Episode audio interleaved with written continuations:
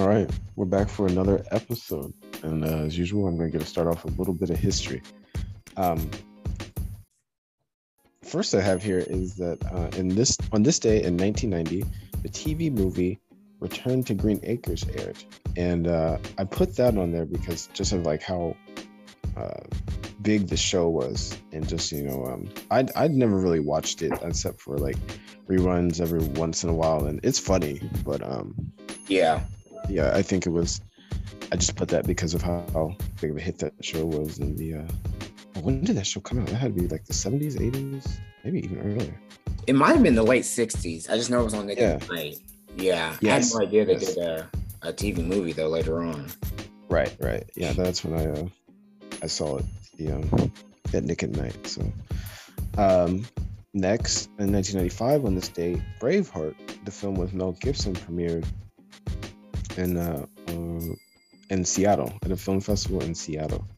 And I was never really a fan of Mel Gibson, but I can remember seeing this movie, and it, for some reason I every time it came on back on the day of HBO or whatever, I would always watch it. The movie absolutely terrified me, but I always watched it.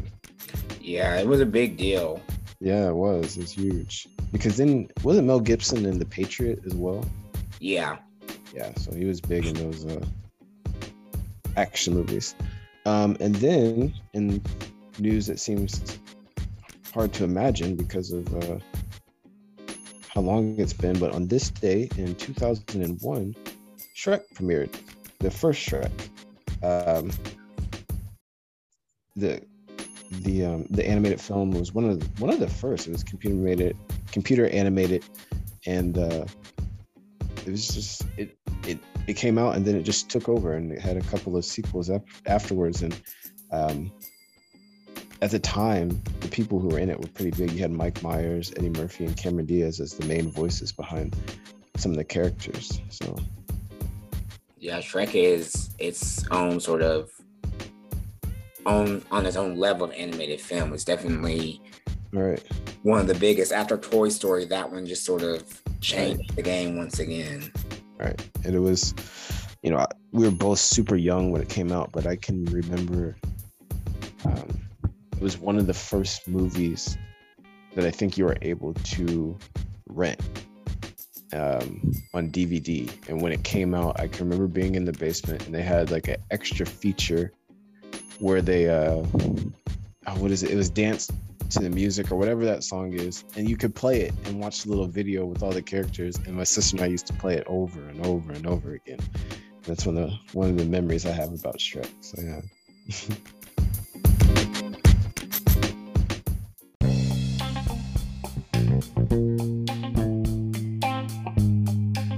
Brandon likes film. Lauren prefers TV. Together, they chronicle life in a peak entertainment era. Welcome to It's a Streamable Live.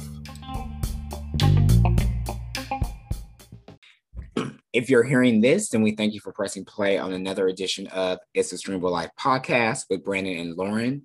Today's feature presentation will highlight the HBO series The Nevers Part 1 finale. This explains why this portion was so short, because it's only part one of the first season. We will dissect the narrative's pivot and just give our overall thoughts of the first half of this new series. Yes. But let's first get into this week's headlines. And first up, just new breaking news today, RIP to actor Charles Grodin, who sort of, I totally forgot about this actor until this happened. He passed away at 86, but he was well known for me because of the Beethoven movies back in the early 90s. He sort of played to a T this sort of not so lucky father. Right. And everything. But he also was in The Heartbreak Kid, Clifford with Martin Short. He always sort of played the same type of pessimist, if you would say, in the comedy realm, but he was sort of iconic. Yeah, I remember him from the Beethoven movies as well. Yeah, it's such a rare 90s gem. You definitely forget about those movies. Yeah, for sure. They made several sequels of that. Yeah. Righty. Our first big headline, after rumors about this on Sunday, it is official. Was officially announced Monday that Warner Media and Discovery are merging their entertainment assets. So Warner Media is owned by AT&T, and under this new regime, the CEO of Discovery will lead this new venture, which is worth up to $40 billion. Wow. So the streaming wars are seeing alliances every which way. Yeah. Next up, in some film news, Attack the Block 2 is a go. Director Joe Cornish will return, and so will star John Boyega. Okay. This was a 2011 film that sort of jump-started Boyega's career overseas in the UK. Great film if you haven't seen it. Sci-fi comedy which really examines, race and class. So definitely check it out. And finally, talking about mergers, Amazon is rumored to purchase MGM for $10 billion. Wow. Yeah. So if this acquisition goes through, Amazon will be the home for films such as the James Bond franchise. It's just ridiculous, the films that are under that tutelage and that they can add to their library. Just throwing out big money. That's huge. Yeah. And I mean, $10 million is a lot, but then it's not when you consider this AT&T merger. Yeah, that's right next to it. So some of the film titles include James Bond, The Hobbit, the Rocky and Creed series, RoboCop, Pink Panther, The Silence of the Lambs, The Magnificent Seven, down to Fargo, In the Heat of the Night, Teen Wolf, American Gladiators, and that's just television. Wow. So yeah, it's getting a little crazy out here. That's a lot. Now, right. Only Amazon would change their interface. Oh my God. Every time. It didn't make any sense, especially like they have the money and the capability of doing it. They just haven't. Yeah, exactly. Nuts. All right. Well, first thing here for me is that Don Lemon is going to have the name of his show changed. Right now, it is CNN Tonight with Don Lemon, and it's now becoming Don Lemon Tonight. And that may not seem much, but I think it kind of reflects that just how big he is to the network and how big of a personality he is in general. Anything happens in news, Don Lemon's going to say something about it. He's always there. He's one of the voices people look to and wait to hear from. So, and I think he gained more notoriety during President Trump's 4 years, and people paid more attention to him. So this is kind of like okay, here you go, Don. Thanks for the work. And there's kind of been a shakeup at CNN. Some people have some people were kind of pushed out, others rearranged. Yeah. So it's kind of interesting. So I think he's going to be like a Lester Holt type thing, where he'll be around for a long time. So we'll be seeing him for a while. Secondly, and I just thought this was interesting, John Travolta and Bruce Willis are gearing up to star together in a movie for the first time in nearly 30 years. And this movie is Paradise City. It's kind of like an action film, and I'm not really sure too much what's going on, but they were in the 90s. They were in like films back to back together. And then, like I just said, since 1994, Pulp Fiction, there's been nearly 30 years that they've not been one together. So I don't know. I thought that's pretty interesting. Okay. Both big names of the 90s, the early 90s, and yeah, definitely huge. And then lastly, Kobe Bryant was inducted into the Basketball Hall of Fame, and there was a kind of a emotional ceremony where they spoke about him, and his life, his career, everything he did, how many people expired, and you know, his untimely passing early last year. So yeah, it's still hard to believe. You know, you figure Kobe, I don't know, I just figure he's gonna be one of those people who's always on the sidelines at like the games, like they show what's his name? Oh my God. Bill Russell. Yes. I figured that was gonna be him, but yeah. Yeah. So it's crazy. Yeah, it's wild. All right, we'll get into some trailers here. First up, I saw the trailer for this G.I. Joe origin film about Snake Eyes. I'm a little too young for G.I. Joe. Like growing up, I was sort of phasing out, so I'm not too familiar with the lore. I know Henry Golding is starring as the titular character. The trailer was nice. It didn't really get me hyped just because I'm not familiar with those characters. So I'll wait for another trailer before I decide if it's something I want to see. Yeah. I know nothing about G.I. Joe, like nothing. So yeah, it's pretty much just, I know Cobra's a bad guy and like there's military folks, but that's right. That's all I know. Okay. All right. The trailer I saw was for this is on Netflix, and it is a documentary called Unabomber Manhunt. And this was something I had never heard of, but it examines bombings in the city of London that were targeted bombings. They target Black communities, the Bangladeshi community, and gay communities. And it was over a span of, I want to say, 13 days. Oh my gosh. Yeah. And nail bomber is called that because the explosives were full of nails and trying to do the most damage that they could. But when I saw the trailer, I thought this was something, I thought it was the, I can't remember what country it was that had an explosion on their subway station. I want to say, I don't know. I don't want to give out any wrong information.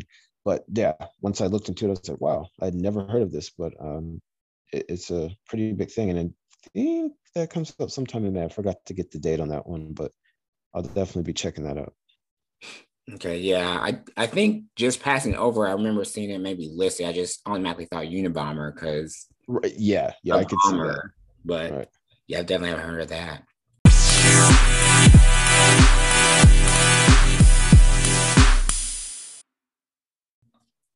Our next segment will be Streams of the Week. These are shows and films that we are watching in between our main shows. Why don't you go first? Okay.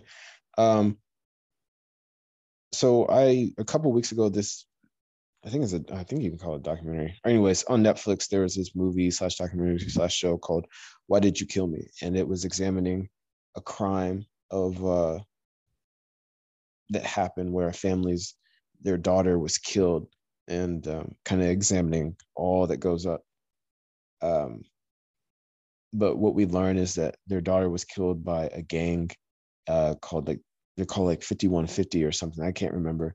But what happens then is that the family creates a fake MySpace page to kind of talk to these gang members where they flirt and try to get on their side. And they use the face of like some, it's hard to explain. They essentially catfish these gang members into kind of like falling in love and everything.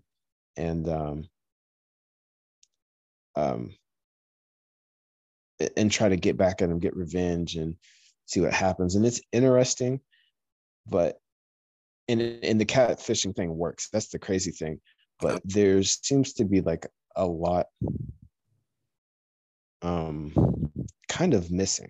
Like it's really short, and so it's just over maybe 80 minutes, but it was, yeah, there's a lot going on. It's hard to explain, but it's worth the watch just because it's short. It's kind of like what, hold on a second, but I don't know, I kind of enjoyed it. So and then secondly, I'm going to keep this very short. I watched The Woman in the Window. It was bad. it's just as bad as everybody's been saying. Like, maybe if I read the book, it would hit more, but it's anticlimactic. Like, there's just not enough going on. So, I don't know. She doesn't leave her house for like 10 months or something, and then she witnesses a murder, and then it's just there's nothing to hold you. I don't know. I don't really want to talk about it because I got done with it. I was just like, wait a second, like what's with Amy Adam taking these wild roles? But yeah. So I think part of it was like that film got like COVID really like pushed that film to limbo over and over again. So it wasn't it. I don't know. And as soon as I watched it, I went to see other reviews, and I felt so happy that the rest of them were like, yeah, no, this wasn't it. It had a decent cast. I mean, it had Amy Adams. It had Julianne Moore's in it for a little bit, Gary Oldman, Anthony Mackie. You know, it's got decent people, and I think it just shows that no matter who you have saying the lines and acting, that the writing has to be good. Right. Because the story is there, but I think it's the writing that killed it. So. Gotcha. Yeah. All right, on my side, I finished The Upshaws on Netflix. There's only 10 episodes. This is Mike Epps' new sitcom. Hilarious, heartfelt, really funny. The cast, like all the cast is really great, especially Wanda Sykes and Paige Kennedy, who started on Vine. Yeah, he plays a great character. And Gabrielle Dennis, like many people remember her as Janae from The Game. Yeah. So we never really looked at her as like a comedian, but I think that's where she like started, because she's on a Black Lady sketch show. She's in this, and she's hilarious. So kudos to Mike and Wanda Sykes for this series. Then I started Star's new series from Yvette Lee Bowser called Run the World, about four female friends living in Harlem, working, relationships, whatnot. First episode was pretty good. I really, really like Brisha Webb. She's been in a ton of stuff. Yeah. And I think this role sort of shows her range. Like, she's hilarious, but she's one of the most solid characters on the series so far. So I think it's just a half-hour sitcom that you can get into. Okay. And it will give me a reason to use my Stars app. Right. So. Got the Paramount Plus app just to get the free trial. Actually, I wanted to watch The Game, and that was the only way I could watch it. There is not a lot on there. Like, it's good, but I'm definitely going to let the free trial run out. Like, yeah, I got it initially because I wanted to watch like CBS shows next day, since they're not on like Hulu or anything like that. Yeah. And I was watching it, and then I lost track. I wanted to watch Star Trek Discovery too, but yeah, something's just kind of off. Again, interface needs some work. And like, they have legacy series, but then they only will have like 2 or 3 seasons, or yeah. It's almost a ripoff, especially with all the Viacom stuff, like the MTV BET stuff. So I don't know. Yeah, and it sucks, but so many. Obviously, I watch soccer more than anything, but so often you'll be looking for The Game, and they'll be like, "Oh, you can find it on Paramount Plus." I'm like, "You gotta be kidding me!" Like, so. But and then another thing I should have added in the headlines, and I'll get back to what I was doing. I'm not sure. Did you see the story about the? Oh God, hold on. Let me find her name. Her name is Laci Mosley. This is about the iCarly reboot. Yes. Yeah, that's nuts, man. Like, I don't know. I know who her character's name is, but I don't necessarily know her role in the show. But, okay, so just a little background. Laci Mosley is going to be in the new version of iCarly, the reboot, and she's Black, and she's not necessarily replacing Jeanette McCurdy's character Sam, but Jeanette McCurdy doesn't act anymore, and so they've got a new role in there. But you know, as soon as it was announced, like middle of last week, she just got a slew of racist message and all sorts of names, which you can imagine. But you know, iCarly had to come out and say something, and she put out a message. It was nuts, man. Like, damn. Yeah, it's amazing how, and this happens a lot. Like, and too often.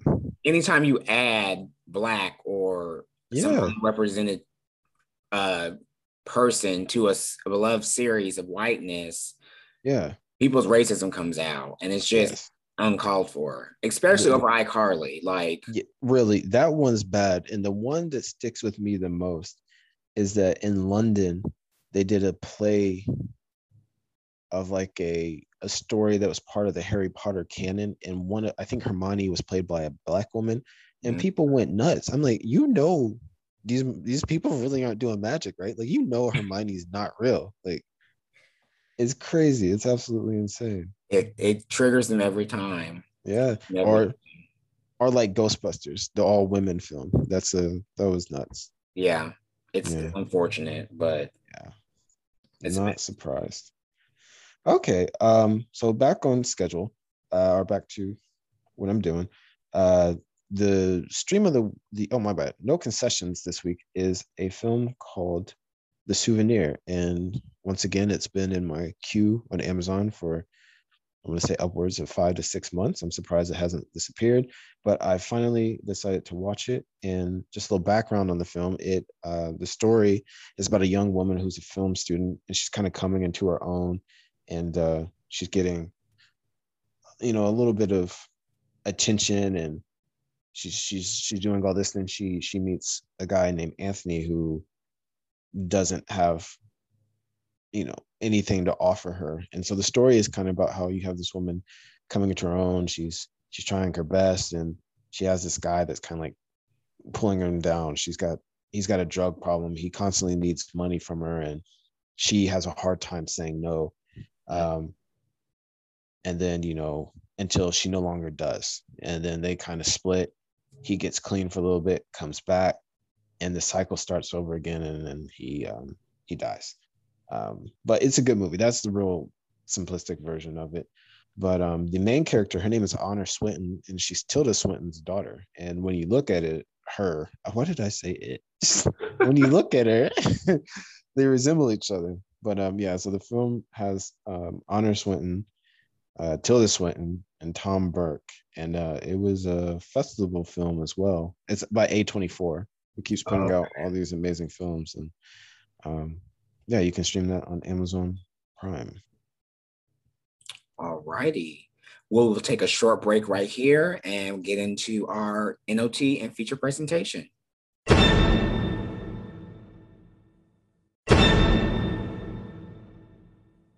Welcome back to It's a Streamable Life with Brandon and Lauren. We'll get into our NOT, where we'll be discussing episode 5 of Mayor of Easttown and episode 4 of Pose. So, Mayor of Easttown, Illusions. I saw a headline of a story, an interview with Evan Peters, and some shocking revelation. So I was gearing myself up for something, and they definitely delivered. Yes, absolutely. What were your thoughts on this episode?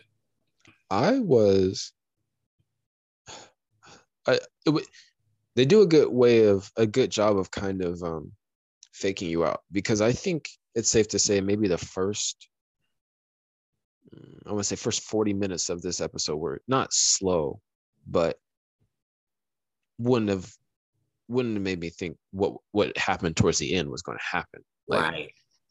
So they kind of lulled you in, but it's good. We learned a lot.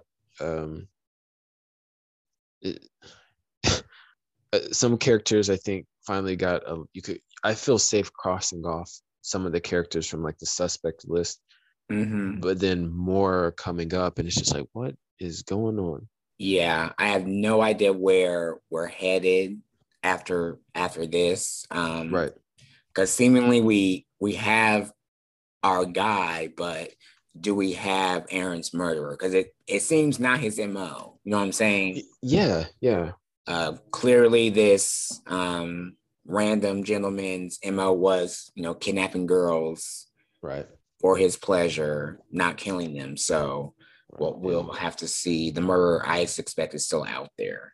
Yeah, and I'm still in the camp of thinking that there's a ring of some sort. This isn't just that one guy was the person who was there at the time, but he's not. Yeah, he's not connected, I don't think. No. Yeah. Yeah. So this episode, Illusions, we have Mare, who is doing wonderfully in therapy. I was not expecting her to be so honest and so open. Yeah. No. You're exactly right. She kind of loosened up. So yeah. She let the floodgates open. And yeah. Yeah. And we've learned a lot about, you know, her feelings around, you know, her son's death, around his mental illness, and what type of fear she has for her grandson. And then the history, of course, as we know, you know, usually these things just don't up and happen. There's usually family history. So her father struggled with depression and took his own life when she was 15. Yeah. And she struggled with depression herself. And sort of just cope like many women do. She just said she coped and went on. Right. And then the relationship between her and Zabel sort of hits a rough patch. I'm not sure why he thought our relationship was going to work. Yeah, it's kind of a weird part of the show. And I don't know. This show has had so many curveballs thrown in, and that really seemed like an odd one to do. I don't know. Yeah, and I could see maybe just, you know, their careers and being recently dumped. He could have seen something that wasn't there or something he wanted to see, which his mom sort of I agree. Saw clearly. But yeah, so that was interesting. I love how they keep levity throughout the show. We had the moment at the neighbor's funeral. Yes, that's funny, which was hilarious. I knew it was gonna be comedy because that whole couple was the comedy relief basically throughout. I didn't realize she was the one that died though. I don't know. I didn't put it together. The show was so damn dark. I couldn't see her. Yeah, license. Yeah. I couldn't see who was in the car at first. And kudos to the officer who doesn't like his job. Right. But like blood. Yeah. But yeah, we got that revelation about an affair between Mary's mother and the neighbor long ago. And then you had the tender moment between Helen and Carrie. Yeah. Well, somewhat tender. Yeah, Drew's mother. Yeah. And just, you know, she asked Helen, why are you being so nice? And she's like, well, if you're going to take him, I want you to know what to do, and we want to be included. Right. She's so, like, it's purely selfish. Yeah. And thank you for being honest. Don't be around the bush. None of that. All right. So moving away from the family to some peripheral characters, Dylan has not been truthful about his involvement. Right. With Aaron's death, I believe. So we get him, Jess, and the random black guy going through her journals to burn them. And my sister actually hypothesized that he's trying to get rid of any evidence of the biological father so they can keep DJ. That's interesting.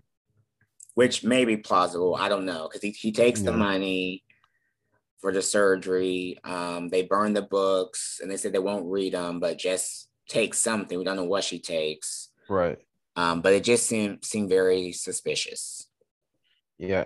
I guess my thing is, the thing I can't come across is, except for him just being angry at her, you know, what would his motive be for murder, you know? Yeah. Yeah. I think they just showed it to sort of him that he hasn't been completely honest, but I don't think he killed her. Right.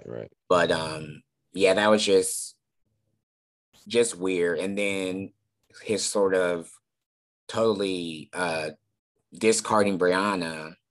Yeah. I think he's just realizing like he has another responsibility. Like he never really liked Brianna anyway. It was just to get back at Aaron. So yeah. Yeah, but something's definitely up. Yeah, no, it's straight. Yeah, I'm glad you called the black guy random, because he did. He's just there. Yeah, he don't got a name. He's just there for the fuck shit. It's like, sir. So then we get to sort of the climax of the episode. Mayor and Zabel interview a past victim of an attack by the pier. She says that he drove a blue van, had partial license plate. She said, you know, he choked her when they met up. She was able to get away, surprisingly.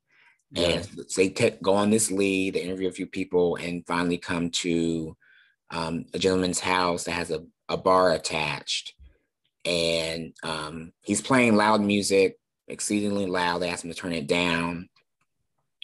And as they're doing that, they notice that he smokes Winston cigarettes, which the girl says she remembers distinctively. And while he's turning music down, he grabs a gun because he's aware that they are the police. Yeah. And Mayor doesn't have hers, so she has to rely on Zabel. While they're interviewing him, the pipes start to shake. Yeah. Oh, they're just, you know, rusty pipes, heat, whatever excuse. Suddenly they start to shake and rattle more than just heated pipes. And it's clear that someone else is in the house. You know, the two girls, Katie and Missy, are banging against the pipes. Right. And before Zabel can pull his gun to sort of, I guess, disarm or, I mean, because he can't say defend, but before he can like sort of apprehend the suspect, the gentleman shoots Zabel in the head and kills him instantly. So that's sort of the shock of the episode. I wasn't expecting to lose that character. No, neither was I. So it was a sudden shock. Maris quick on her feet, runs through the house. It's almost reminded me of like the unfinished house from Home Alone. Just just boards and everything. But she knows that he has cameras everywhere, so he's monitoring her on his camera app on his phone. So that's how he keeps tracks of the girls. But she eventually gets the upper hand. I believe she hit him with something. Yeah, it's something metal. It's like a tray or something. Yeah, she hits him over the head with it a couple of times. Hit a couple of times. She runs. She locates Zabel's gun by his body. She gets away from him enough time to grab the gun as he's chasing her, and she shoots him dead in the fence. Yeah. And that's how the episode ended. I also forgot the storyline with Lore and her family. That's her name, right? Lore? Yeah. Her son had been acting kind of broody. She heard him and his father talk about some type of secret that's just between them during this random blackout because of the woman who died, had a heart attack, crashed her car, knocked the power out. Right. And then it comes to find out that this man is cheating on his wife again.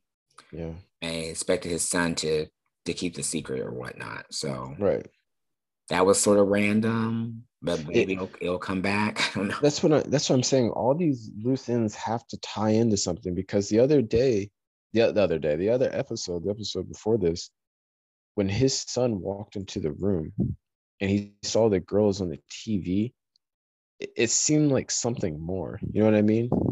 And maybe that girl he saw with his dad.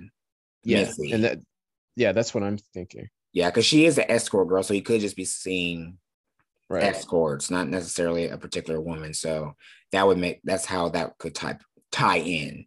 Right.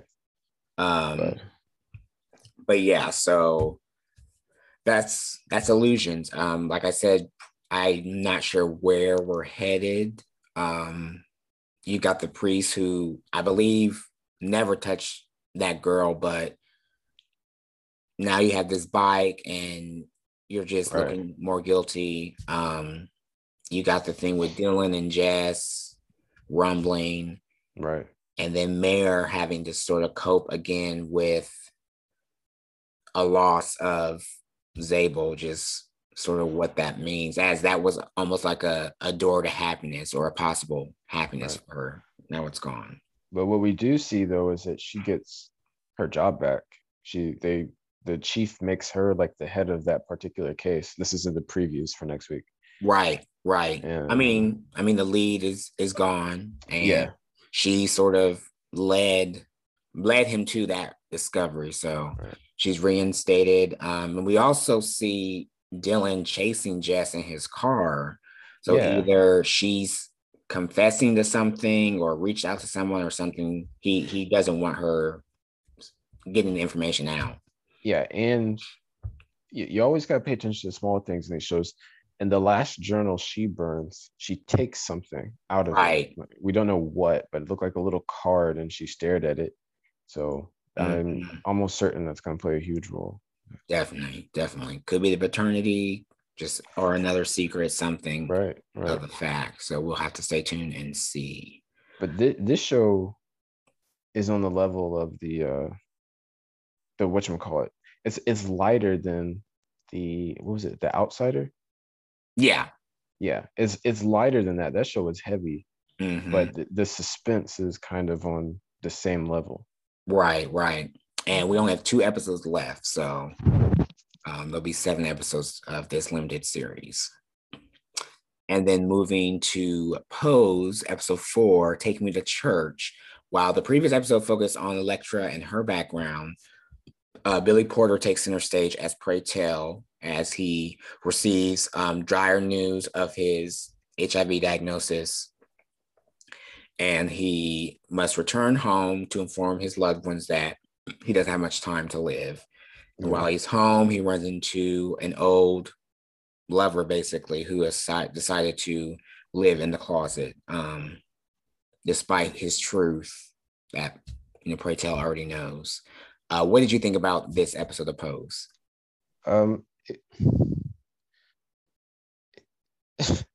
It's weird. I'd like to show so much, but this was not a good episode. Same. Or maybe it just didn't fit in. This was weird, and I also could not get out of my head that his name is Prayerful. What the hell? Yeah, she said that. I was like, oh, so you want him to be gay with that name? Because you just don't name kids like Delightful. Like, it's just, It seemed like a lazy filler episode. Definitely. I don't know. Yeah.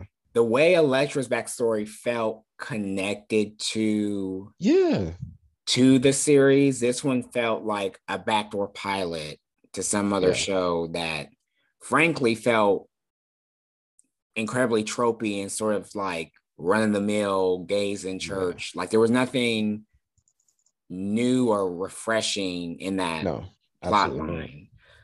We did see some guest stars. We had Norm Lewis that played Reverend Vernon Jones. You had Jackie Harry. You had Janet. What's her last name? From Fresh Prince. Shoot. Oh my God, why is it? I know who you're talking about. Yeah, well, her. And then you had Anna Marie Hartson, I think that's how you say her name, from Friday. I think so. Horsford, Anna Marie Horsford. So you had like sitcom legends in this episode. But I just felt they did them a disservice. I learned Jack Hay was appearing in this series on Twitter, but that's the character. There's so many ways you could have used her. She's so good, and then you just And I hated the way they sort of pigeon Janet in that stereotypical like church aunt role, and her from her clothes. It felt very. I know it's like a. Go ahead. I was gonna say, you hit the nail on the head when you said it's very tropey. It's just kind of like thrown together. We know this story. It's happened to a lot of gay men in the church. There could have been something else, like a fresh take. I don't know. It just felt very surface. And then like the pastor wanting to come back, like really? Yeah. Like no. Like that whole scene with them at dinner and the wife asking him, it just felt so unbelievably fantastical. Like this is not real life. Right. And the only thing I can think is that, and I didn't look at the recording stopped on my whatchamacallit on the DVR, so I didn't see the trailer for next week, but maybe this was just a filler episode and the next week is going to be something good, because this would be the fifth one, right? Next week will be the fifth. This was the fourth. Yeah. So yeah, we only have 3 episodes left. And I'm pretty sure next week it returns back to the present. Okay. Because it had focus on Elektra, and Poppy and Angel are looking to get married. Oh, so, wow. All right. But yeah, for all the previews and like revving us up for this episode, it just felt a little flat. It didn't deliver the way I thought it was going to. So I don't know. This is definitely a somber way for them to go out. We already are upset it's a shorter season. And right now they're clicking on maybe episode 3 was excellent. Episode 1 and 2 were kind of, yeah, so. And I think you kind of chalked up a fair amount of it to COVID and it being, getting in the way. But damn, so much of it just seems rushed is the thing. Yeah, very rushed. Which maybe, I don't know if they could have held out longer on the premiere or if they just wanted to give viewers something. I don't know. It just felt felt rushed. That's the right word. So episode 5 of Pose is next week, Sunday at 10, and Mayor of Easttown episode 6 will be Sunday at 10 as well.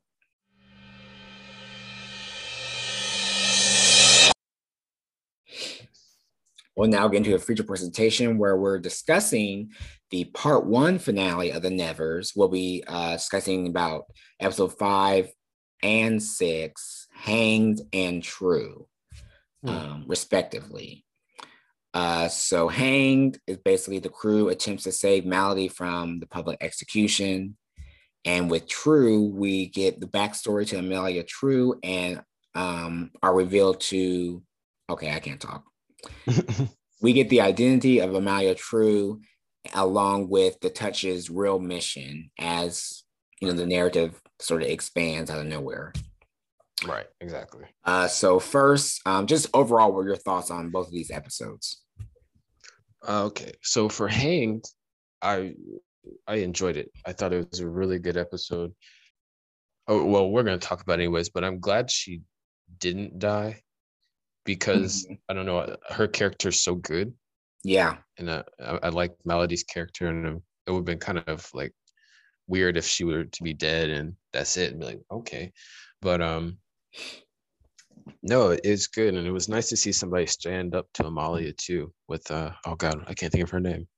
Penance. Yes, yeah, the one that creates everything. She kind of, she had something she wanted to do, and she was like, "Well, we're going to try to do my idea." So, I really like that, and that was that first episode was really good. The second one, the one that just came on, I did not know what the hell was going on until it was nearly over. I was so confused. I was like, maybe I didn't have time to watch it again. I just didn't want to. But I was like, the first chapter was supposed to set stuff up, but I still did not grasp it. I was like, what? Yeah. I really, like you said, I really enjoyed Hanged. I love that bit of action we were getting from the other Touch members, as we rarely see them sort of outside of the orphanage. Right, exactly. But yeah, that episode 6, for the first 15 minutes, I kept like moving my remote to make sure I was watching The Nevers because I was so confused as to what was happening, what they were talking about. It was so out of left field, like just wait, like you can't just drop people into that. Yeah.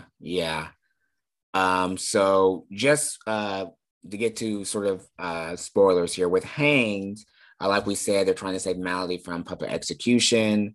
We basically have two camps of thought here. Penance, despite the crime she's alleged of committing, Penance wants to save Malady because she's one of them.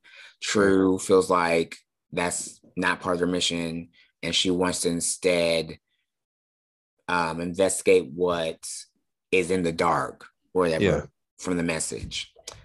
So basically, they each took a vote, and the members just decided which mission they were going on. So with Penance, you had, I'm not going to remember everyone's name, but you had Harriet, the person with the ice, the strong girl. Yeah. I'll describe her. And then one of the best powers is the woman with like the truth. Yeah. Like human truth serum, basically. And they all sort of arrange to save Malady in this low-key scheme.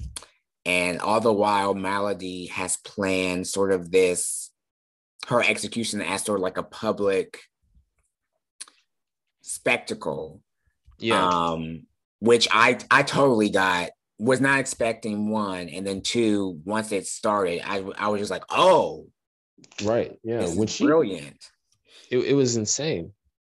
Yeah. So, of course, they're attempting to save her when they realize that she doesn't want to be saved.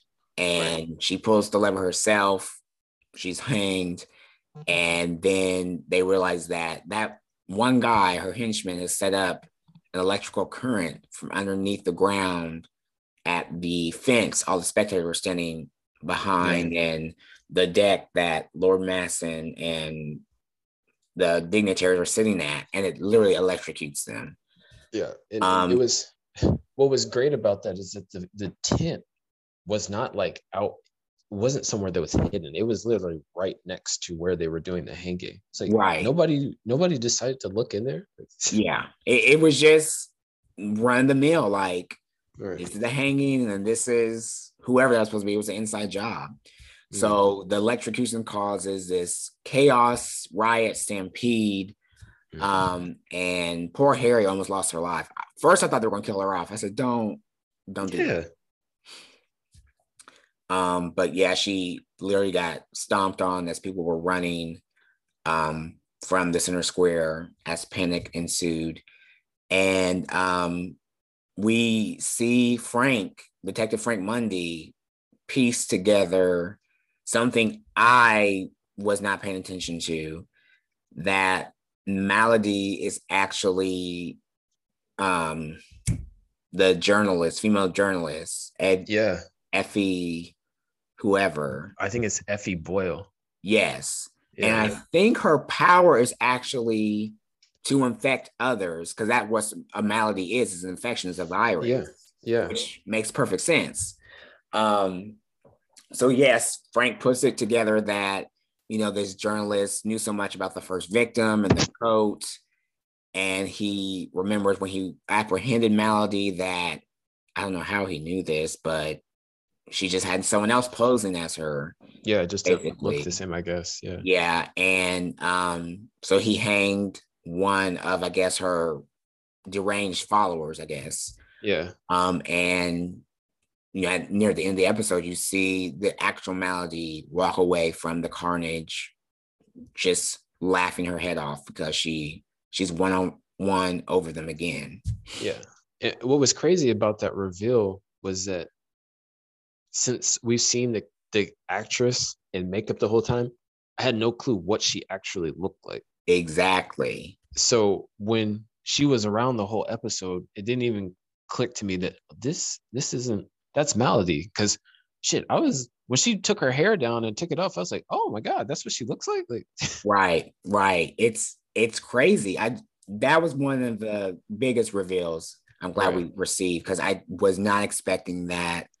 No. I thought they would save her and she'd come to the orphanage and they'd have to wrestle to see how to get her on their side or something. But right, that's exactly what I was thinking. Yeah, it was great. And then With True, basically we get, I realized this at the end of the episode, we got the sort of the same day, but from Amalia's perspective. Yeah. As her and Augie and Horatio and Brimstone went to fight whoever down there below the ground. Yeah.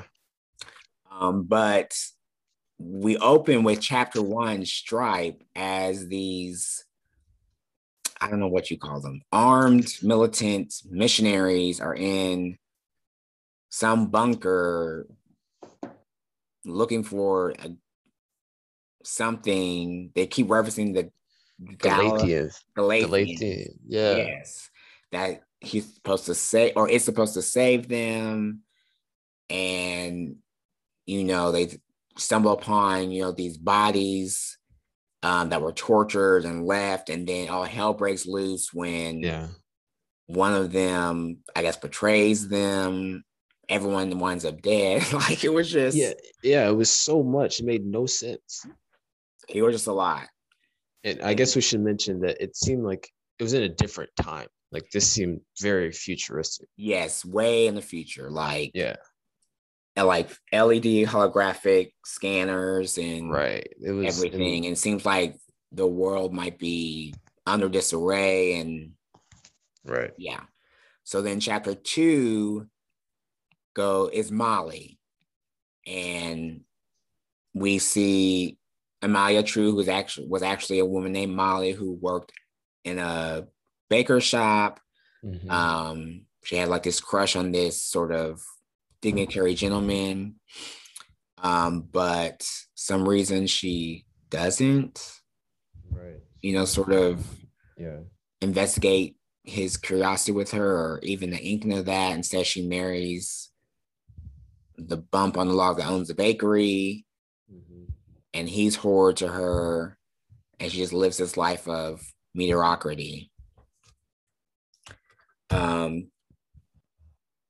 And it was really sad. Because she just, I mean, he died, and then she was kind of left to deal with her failing health, and then his mother, who was ill as well. So, apparently he died of whatever she had, which I don't know what it was. But yeah, every day she walked that alley path to get funds for food she made, because the woman basically lays her off so her daughter can work there. It's like sis. So eventually one day, instead of making the left to the bakery, she makes a right, where we started the episode, actually, and she jumps into the water, to the sea, basically to her death. And that is when, 3 years ago, the apparatus appeared in the sky, and that's when everyone received a touch, and she, you know, comes to, you know, she doesn't die.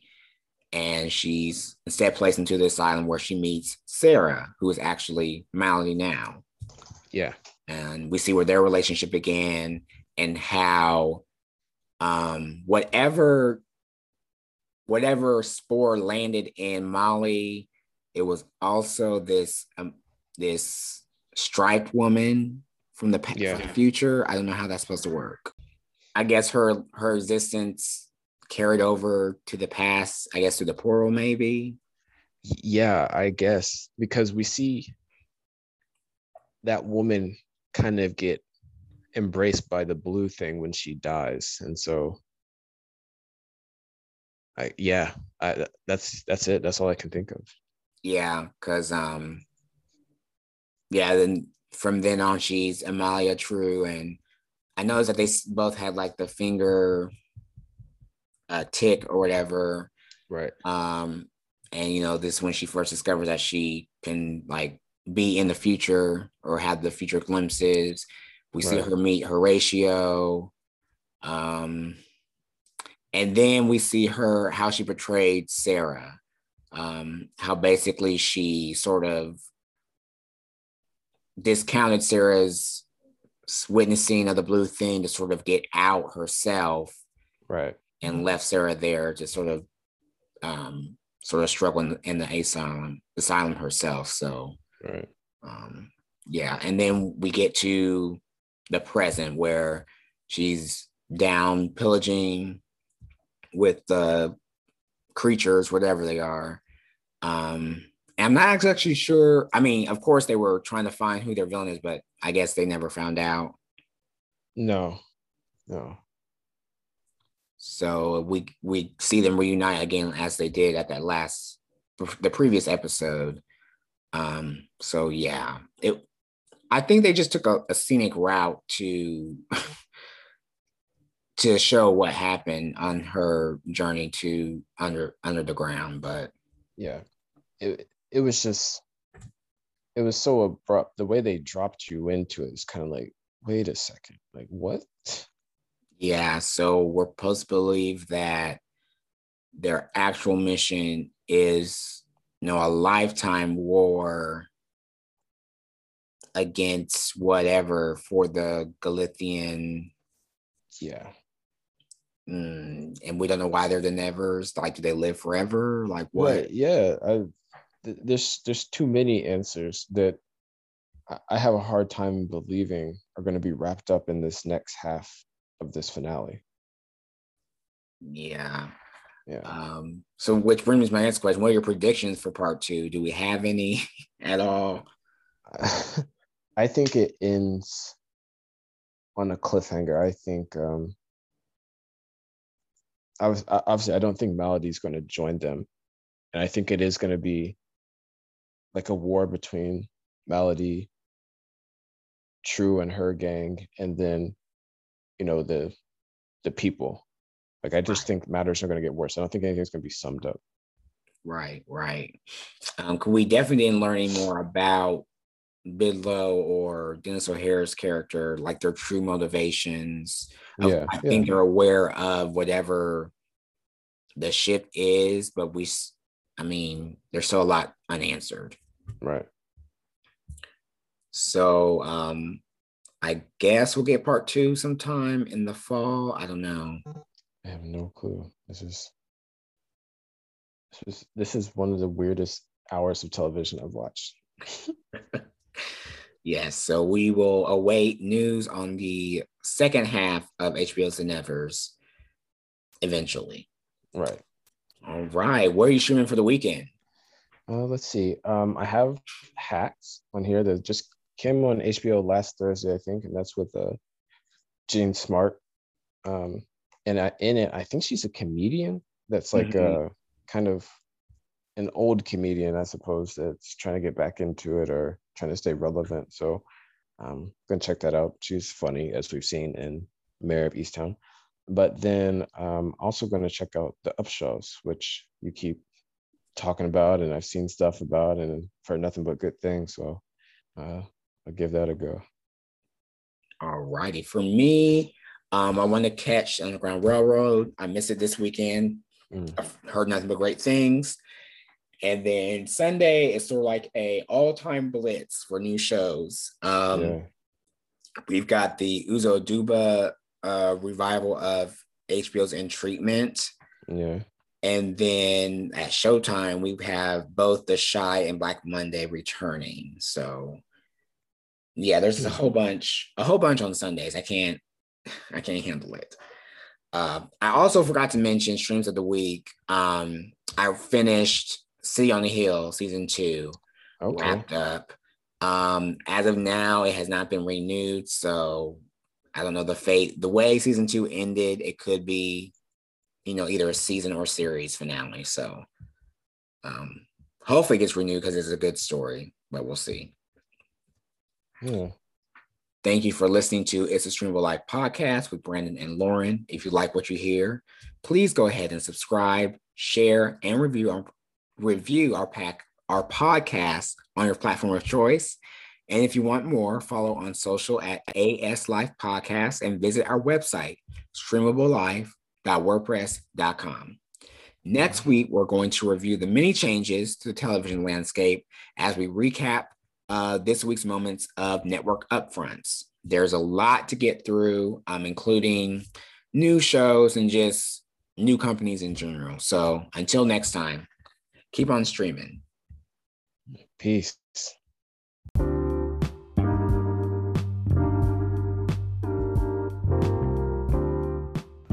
Thank you for listening to another edition of It's a Streamable Life. If you like what you hear, rate, review, subscribe, and share our podcast on Apple Podcasts and all other major platforms. And for more content, follow us on our socials at Facebook, Twitter, Instagram, and Tumblr at AS Life Podcast.